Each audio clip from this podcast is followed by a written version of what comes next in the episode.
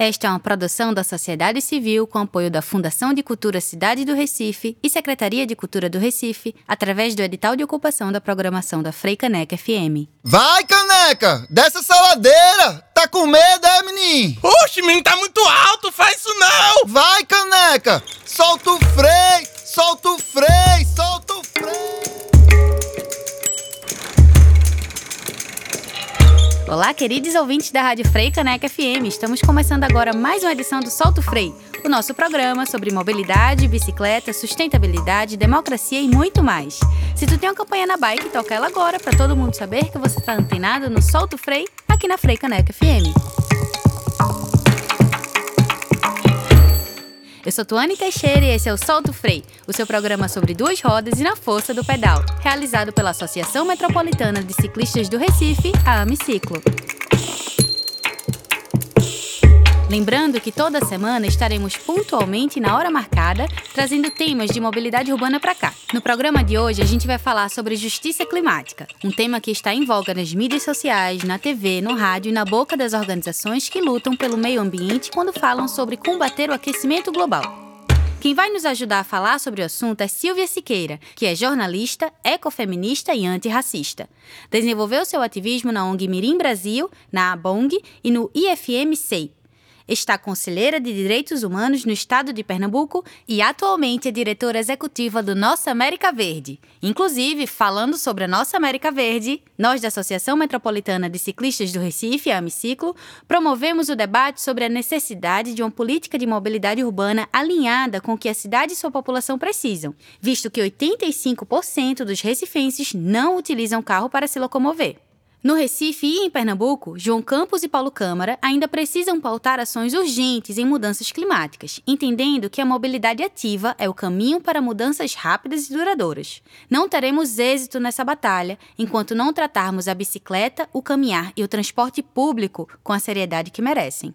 Sendo assim, o automóvel não pode ser a prioridade no planejamento urbano, nem mesmo o carro elétrico, como foi discutido erroneamente na COP26. A solução para o melhor gerenciamento do espaço urbano está no trânsito planejado para todos os meios de transporte, especialmente o ativo e o compartilhado. De acordo com o relatório da mobilidade construído pela Amiciclo, que analisou os investimentos da gestão executiva municipal para a mobilidade urbana entre 2013 e 2020, houve um baixo percentual de execução dos valores previstos no orçamento para a estruturação da mobilidade sustentável, demonstrando a falta de prioridade que a bicicleta teve nos planos, enquanto recapeamento e pavimentação de novas vias tiveram invejáveis percentuais de 100% de execução de orçamento previsto. Foram feitos, até o momento, aproximadamente 70 quilômetros de estruturas do Plano Diretor Cicloviário, o famoso PDC, no Recife. São previstos 250 quilômetros até 2024, o que resulta num déficit em torno de 180 quilômetros de ciclovias a serem implantadas, sendo necessário adicionar cerca de 60 quilômetros por ano até o final do mandato atual. Há atividade específica nesse sentido no Plano Local de Ação Climática do Recife, que orienta a implantação de 355 quilômetros de infraestrutura cicloviária até 2037. Inclusive, o Plano Local de Ação Climática deixa evidente que, abre aspas, a redução das emissões de gases do efeito estufa no setor de mobilidade demanda necessariamente uma migração de pessoas do transporte individual para o transporte coletivo e ativo. Fecha aspas. O plano tem como meta reduzir o percentual de transporte individual motorizado no volume de tráfego da cidade de 33% para 20% até 2050. Por isso, nós da Associação Metropolitana de Ciclistas do Recife, a Ambiciclo, batemos na tecla de que, para que mais pessoas pedalem, é preciso garantir a estrutura cicloviária, como também a sua qualidade e segurança. A pesquisa Perfil do Ciclista 2021, realizada pela Amiciclo sob coordenação da Transporte Ativo, constatou que 57% das pessoas entrevistadas pedalariam mais se a cidade ofertasse infraestrutura cicloviária, assim como 29% usariam mais a bicicleta nos seus deslocamentos se existisse segurança no trânsito. Mas agora eu vou parar de falar um pouquinho e vou chamar Silvia Siqueira para conversar com a gente sobre o tema. Para quem não pegou a apresentação de Silvia, ela é jornalista, ecofeminista e antirracista. Desenvolveu seu ativismo na ONG Mirim Brasil, na ABONG e no IFM-SEI. Está conselheira de Direitos Humanos no estado de Pernambuco e atualmente é diretora executiva da Nuestra América Verde. Bem-vinda, Silvia! Obrigada, Tony, por esse convite maravilhoso. E gostei muito já desse acento latino-americano aí, hein? Nuestra América Verde. Tem que ter. Vamos lá. Primeiro, acho que podemos começar com as perguntas mais introdutórias sobre o assunto, né? Falamos tanto sobre sustentabilidade, cidades sustentáveis, mas o que isso significa? Acho que é bom começar principalmente pela, pelo sentimento, não é? Que quando a gente escuta sustentabilidade, a primeira noção que vem é de sustentar. Só que pensar por aí é, é um sentido meio precário, né? porque a gente se sustenta já no dia a dia fazendo malabarismo. Eu acho que é bom a gente trazer a noção de sustentabilidade para um sistema que cuida. Sabe, que cuida principalmente em três pilares. É, no pilar econômico, que é da organização dos espaços, né, dos recursos, é, no pilar da assistência ou dos direitos humanos e ambientais, cuidado das pessoas, né, dos animais, mas também exatamente do meio ambiente, na sua fauna, flora, nos biomas. Então, a sustentabilidade é a arte de equilibrar essas, esses três elementos pensando no futuro, para que a gente não desgaste ou, ou, ou principalmente acabe não é, com a natureza, nós somos natureza, que a gente possa conviver numa coexistência, é, criando um futuro possível de dignidade. Perfeito. Sem esses três pilares juntos, não, não vai ter sustentabilidade, né? Agora, a segunda pergunta que eu queria te fazer é: o que é justiça climática? E o que as mudanças climáticas têm a ver com o direito à cidade em si? Boa. A gente está numa cidade em que ela é marcada primeiro assim por 400 anos de escravidão. E por que é que eu vou começar por aí, né?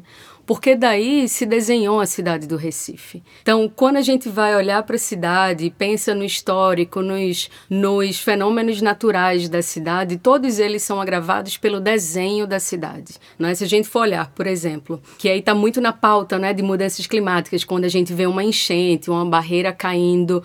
Então, as mudanças climáticas não são fenômenos simplesmente naturais, né? Vieram do nada porque ao longo dos séculos o, o clima mudou, né? Mas também, obviamente, existe aí uma parcela que é, que é própria da natureza, só que os cientistas já confirmaram que 99% das mudanças climáticas foram causadas pela ação humana. Essa ação humana ela está muito direcionada em como o mundo se organizou para gerar e principalmente para reter, né, para acumular riqueza. Vem do modelo de desenvolvimento. Então, quando eu falei do Recife lá no início e de a gente pensar esse desenho da cidade, né, da gente ver que dois terços da população moram em morros, né, e que exatamente essa população que não tem acesso à água, exatamente essa população que sofre quando a gente tem as grandes caídas de chuva, né? É essa população que já sofreu muito mais, mas ainda hoje corre o risco, mas isso também, essa população não tem água na torneira, né? Então aí tem uma questão muito séria com relação ao saneamento básico. E uma outra questão muito forte é que nesse desenho da cidade também, ela não foi, ele não foi feito de uma forma que integrasse a cidade. Mas só para fechar, quando a gente fala sobre justiça climática, quer dizer que a gente precisa ser capaz de cuidar dos territórios para que todas as pessoas, ainda que as mudanças climáticas continuem, porque não existe volta atrás, mas que a gente tenha direito a viver com dignidade. E aí por isso que a gente vem falar de políticas climáticas de mitigação e de adaptação. Perfeito. Pelo visto, hoje a gente vai ter uma aula aqui no Solto Frei Bem, puxando um pouquinho para a sardinha do transporte, né? Considerando que o transporte é um dos maiores emissores de gases de efeito estufa, o GE, nas grandes metrópoles, inclusive no Recife, como os planos de mobilidade urbana podem contribuir na mitigação e adaptação à crise climática? De cara, eu vou te dizer que a gente precisa investir em transporte coletivo e nas bicicletas, que transporte coletivo com energia limpa, renovável, né? E nas bicicletas com ciclofaixas e, e ciclovias. É preciso mudar a chave na cabeça do gestor. O danado é que o gestor não é essa pessoa iluminada que vem do nada, não é? Ele, é, essas pessoas que estão gerindo a cidade, elas experimentam a cidade a partir de uma ótica de uma classe média que anda sempre de carro. É preciso ir ao encontro ou de encontro, melhor dizendo, a essa ideia de que é, o ônibus e a bicicleta é coisa de pobre sabe? Porque quando esses gestores vão para fora, né, vão para Dinamarca, vão para Londres, né, para Inglaterra, eles se deparam ou a própria Holanda, Amsterdã, eles se deparam com uma realidade que eles, com certeza, eu sei que eles gostariam de que, que essa realidade também fosse a nossa. Então é preciso mudar a chave é, do desenho do orçamento da cidade. Eu vou me estender só mais um pouquinho para o seguinte, para a gente pensar um pouco o Estado, né? Como é que, nesse momento, o governo do estado lança um plano de descarbonização da economia e, ao mesmo tempo, propôs dois grandes projetos que acabam com parte da Mata Atlântica na região de Aldeia, não é que pega ali oito municípios. O primeiro foi aquela invenção do arco metropolitano. Aquele ali nós conseguimos barrar, principalmente nós do Fórum Socioambiental de Aldeia, montamos uma estratégia, assim, mas foi durante anos a batalha para que aquilo não fosse construído. É, e o segundo, que passou e vem num bojo aí de Bolsonaro, é a construção da Escola de Sargentos. Essa construção, essa obra, pretende derrubar mais de 150 hectares de mata atlântica.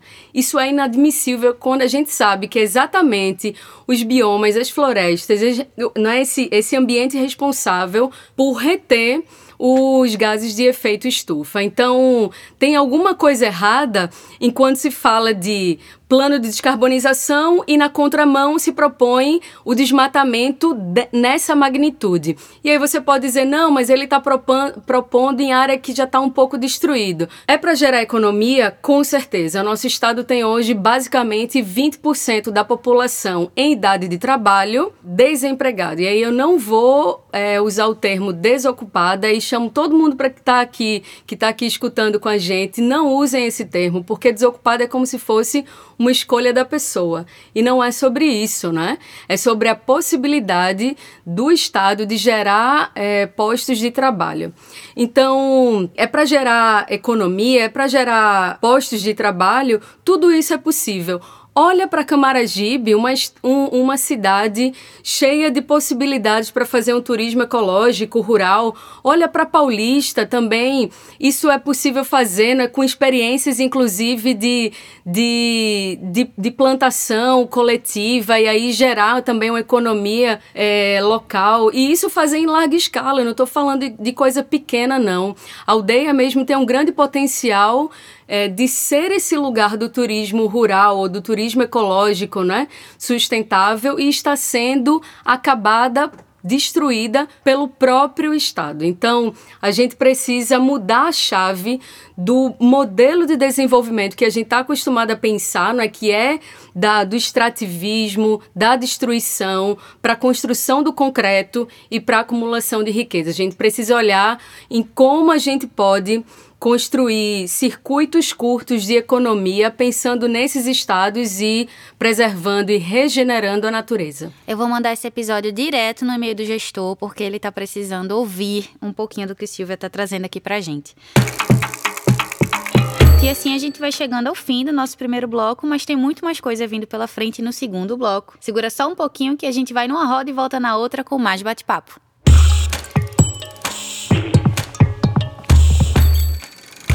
E aí, ouvinte da Frei Caneca FM, voltamos com o Solto Frei, o programa da Associação Metropolitana de Ciclistas do Recife, a Amiciclo, sobre duas rodas e na força do pedal. Hoje falando sobre mobilidade e justiça climática com Silvia Siqueira. E a gente volta para o segundo bloco dando continuidade à nossa entrevista que está maravilhosa. Silvia, como a pandemia contribuiu para esse debate dentro da nossa sociedade? Demais. Principalmente porque levou a gente a olhar o que está perto. Sabe, a gente passou a observar mais o que tinha na rua. Aquelas iniciativas que permitiam que a gente vivesse mais o, a rua do lado, a nossa própria rua, o nosso próprio bairro. E aí a gente passou a andar mais de bike. Né? Ao andar de bike, a gente viu que era possível e também todos os benefícios que isso traz para a nossa saúde. Também, como a gente precisava estar distante, é, fisicamente, os ônibus não proporcionaram isso. A gente tem a realidade do Recife, são ônibus lotados quentes e insuficientes, né? tanto em linha quanto em quantidade. Então, a pandemia trouxe para a gente esse olhar para o local, para o agora, para esse, esse circuito curto. E a gente também, Tuane, a gente passou a lidar com duas coisas. Tanto a bicicleta entrou mais no nosso cotidiano, quanto a gente também passou a consumir de produtores e produtoras locais.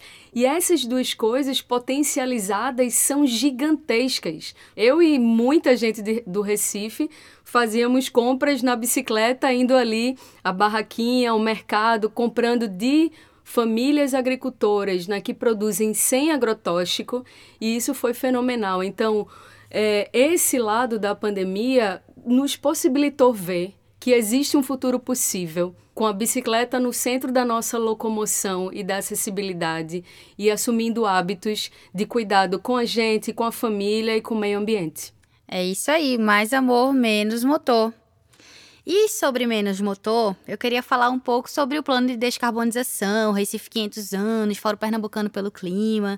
Como que você avalia as ações da gestão municipal do Recife nesse sentido, do que a gente já vem conversando? Eu acho que são iniciativas que vale a pena a gente conhecer para exatamente saber onde é que está a crítica, não é? onde é que está o ponto de curva. Eu já começo assim porque Recife 500 anos foi gestado durante muitos anos e que e por mais que tenha tentado ter ali um diálogo com a população, principalmente através de, de audiências, né, de reuniões públicas na Câmara de Vereadores ou é, em grupos específicos, eu acho que ainda não alcançou o chão do Recife. Né? O Plano de Ação Climática, que é, outra, é outro documento não é, que o Recife também construiu, também foi numa perspectiva é, sobre o que é o Recife.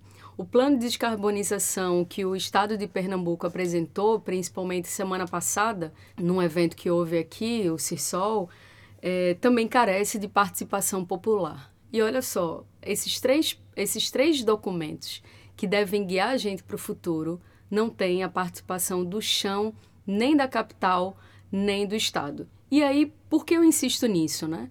Porque justiça climática não pode, não pode ficar em ambiente nos ambientes da elite pernambucana, de quem decide sobre a política de Pernambuco, né? E quando aí, e quando eu falo sobre política é como a cidade, as cidades e o estado é estruturado, né? As cidades funcionam para atender bem as questões concretas da vida da gente. Então, a gente precisa de um movimento muito mais forte das organizações, dos coletivos, dos movimentos sociais para pautar mudança climática como, como um elemento central na produção de justiça cotidiana na vida da gente. Eu acho que é mais ou menos por aí que vai o caminho, né? Quando as organizações que lutam nesse segmento querem dizer quando falam que não há justiça climática sem justiça social, não é isso? Exatamente, exatamente. As organizações na cidade, não é que lutam por por água na torneira, por moradia digna, não é por trabalho,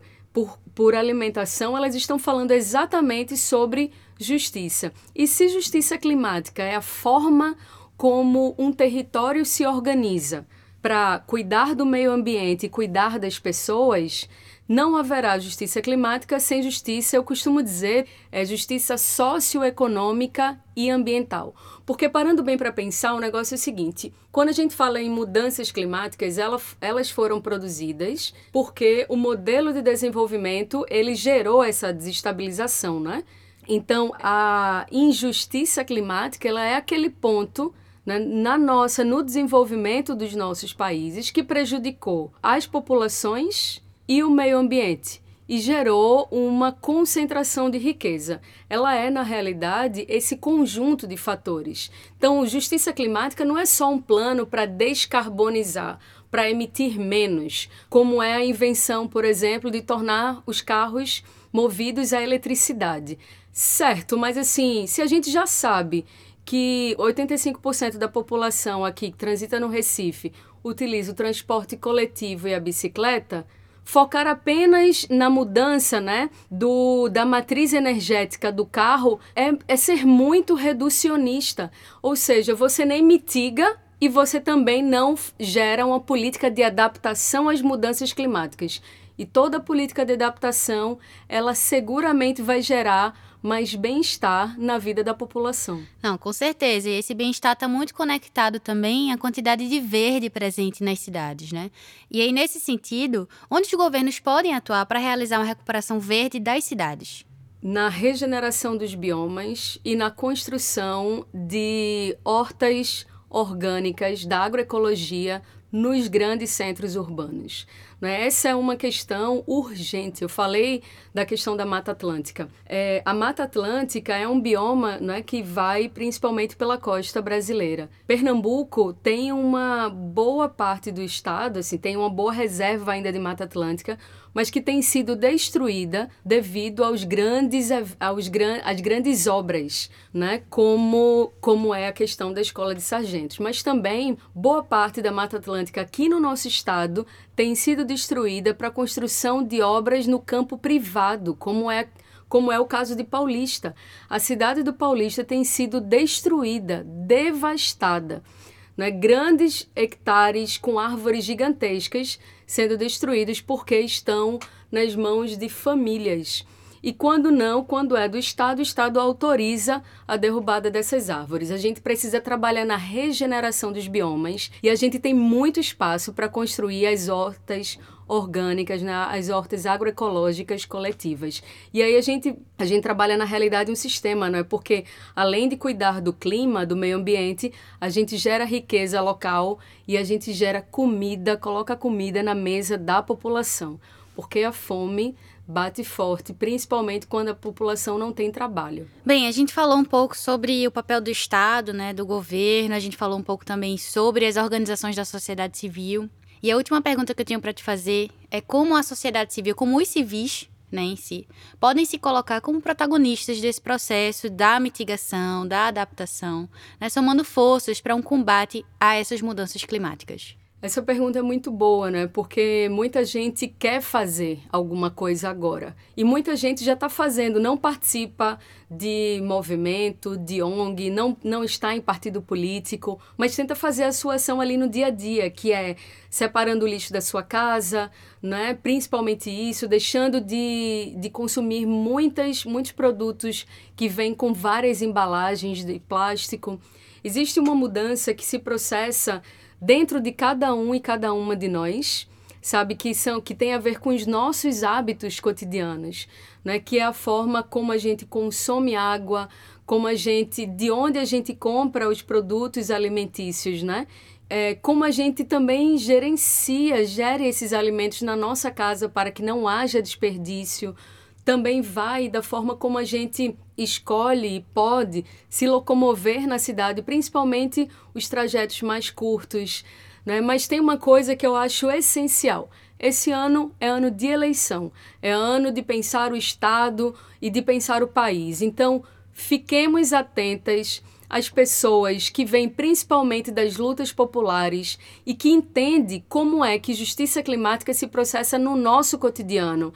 Não vamos cair nessa de uma pessoa que pega uma agenda é, por oportunismo porque sabe que ali tem voto. Observa, observa bem qual é a proposta, porque isso precisa ser traduzido em dignidade no teu cotidiano.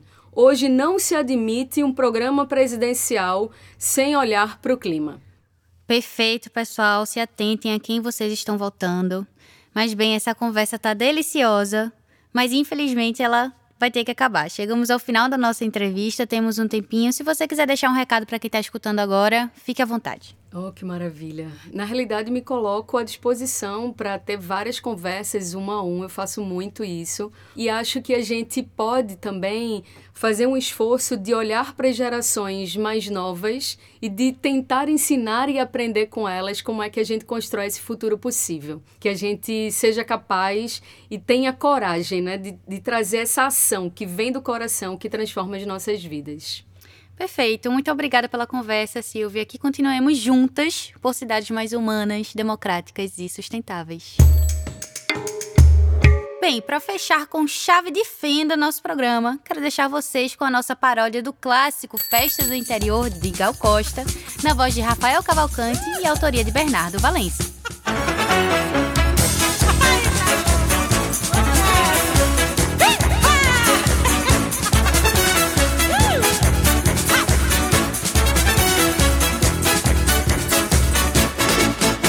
Fagulhas da fumaça suja que sai do teu carro em combustão. Acaba com o ar da cidade, faz um barulho e racha o chão. Ciclistas numa gritaria, mas a prefeitura não escutaria. Foi faltando ciclovia e ninguém cumpria o plano diretor. Foi faltando ciclovia e ninguém cumpria o plano diretor. Tá vendo que sai a fumaça de dentro do carro, essa fumaceira dia e noite. Vai com certeza se afogar com teu motor. Tá vendo que sai a fumaça de dentro do carro, essa fumaceira dia e noite. Vai com certeza se afogar com teu motor.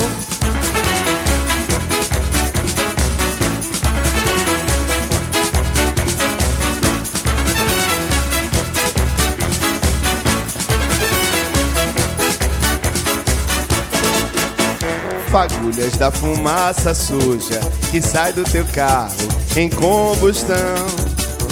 Acaba com o ar da cidade, faz um barulho e racha o chão. Ciclistas numa gritaria, mas a prefeitura não escutaria. Foi faltando ciclovia e ninguém cumpria o plano diretor. Faltando ciclovia e ninguém cumpria o plano diretor. Tá vendo que sai a fumaça de dentro do carro, essa fumaceira dia e noite. Vai com certeza se afogar com teu motor. Tá vendo que sai a fumaça de dentro do carro, essa fumaceira dia e noite. Vai com certeza se afogar com teu motor. É isso aí, gente. Tudo que é bom tem fim. E o programa de hoje, infelizmente, chegou ao seu destino final. Siga a gente nas redes sociais para ficar por dentro de toda a nossa atuação. Arroba Amiciclo no Instagram, Twitter e Facebook. O Salto Freio é realizado pela Associação Metropolitana de Ciclistas do Recife e coordenado por Rebeca Santos, com produção de pauta e roteiro de Rebeca Santos. Na locução, eu, Tuane Teixeira, e a edição é por conta de Diogo Lopes. Muito obrigada por terem pedalado com a gente até a próxima segunda, às 8 da manhã. Esta é uma produção da sociedade civil com apoio da Fundação de Cultura Cidade do Recife e Secretaria de Cultura do Recife, através do edital de ocupação da programação da Freicaneca FM.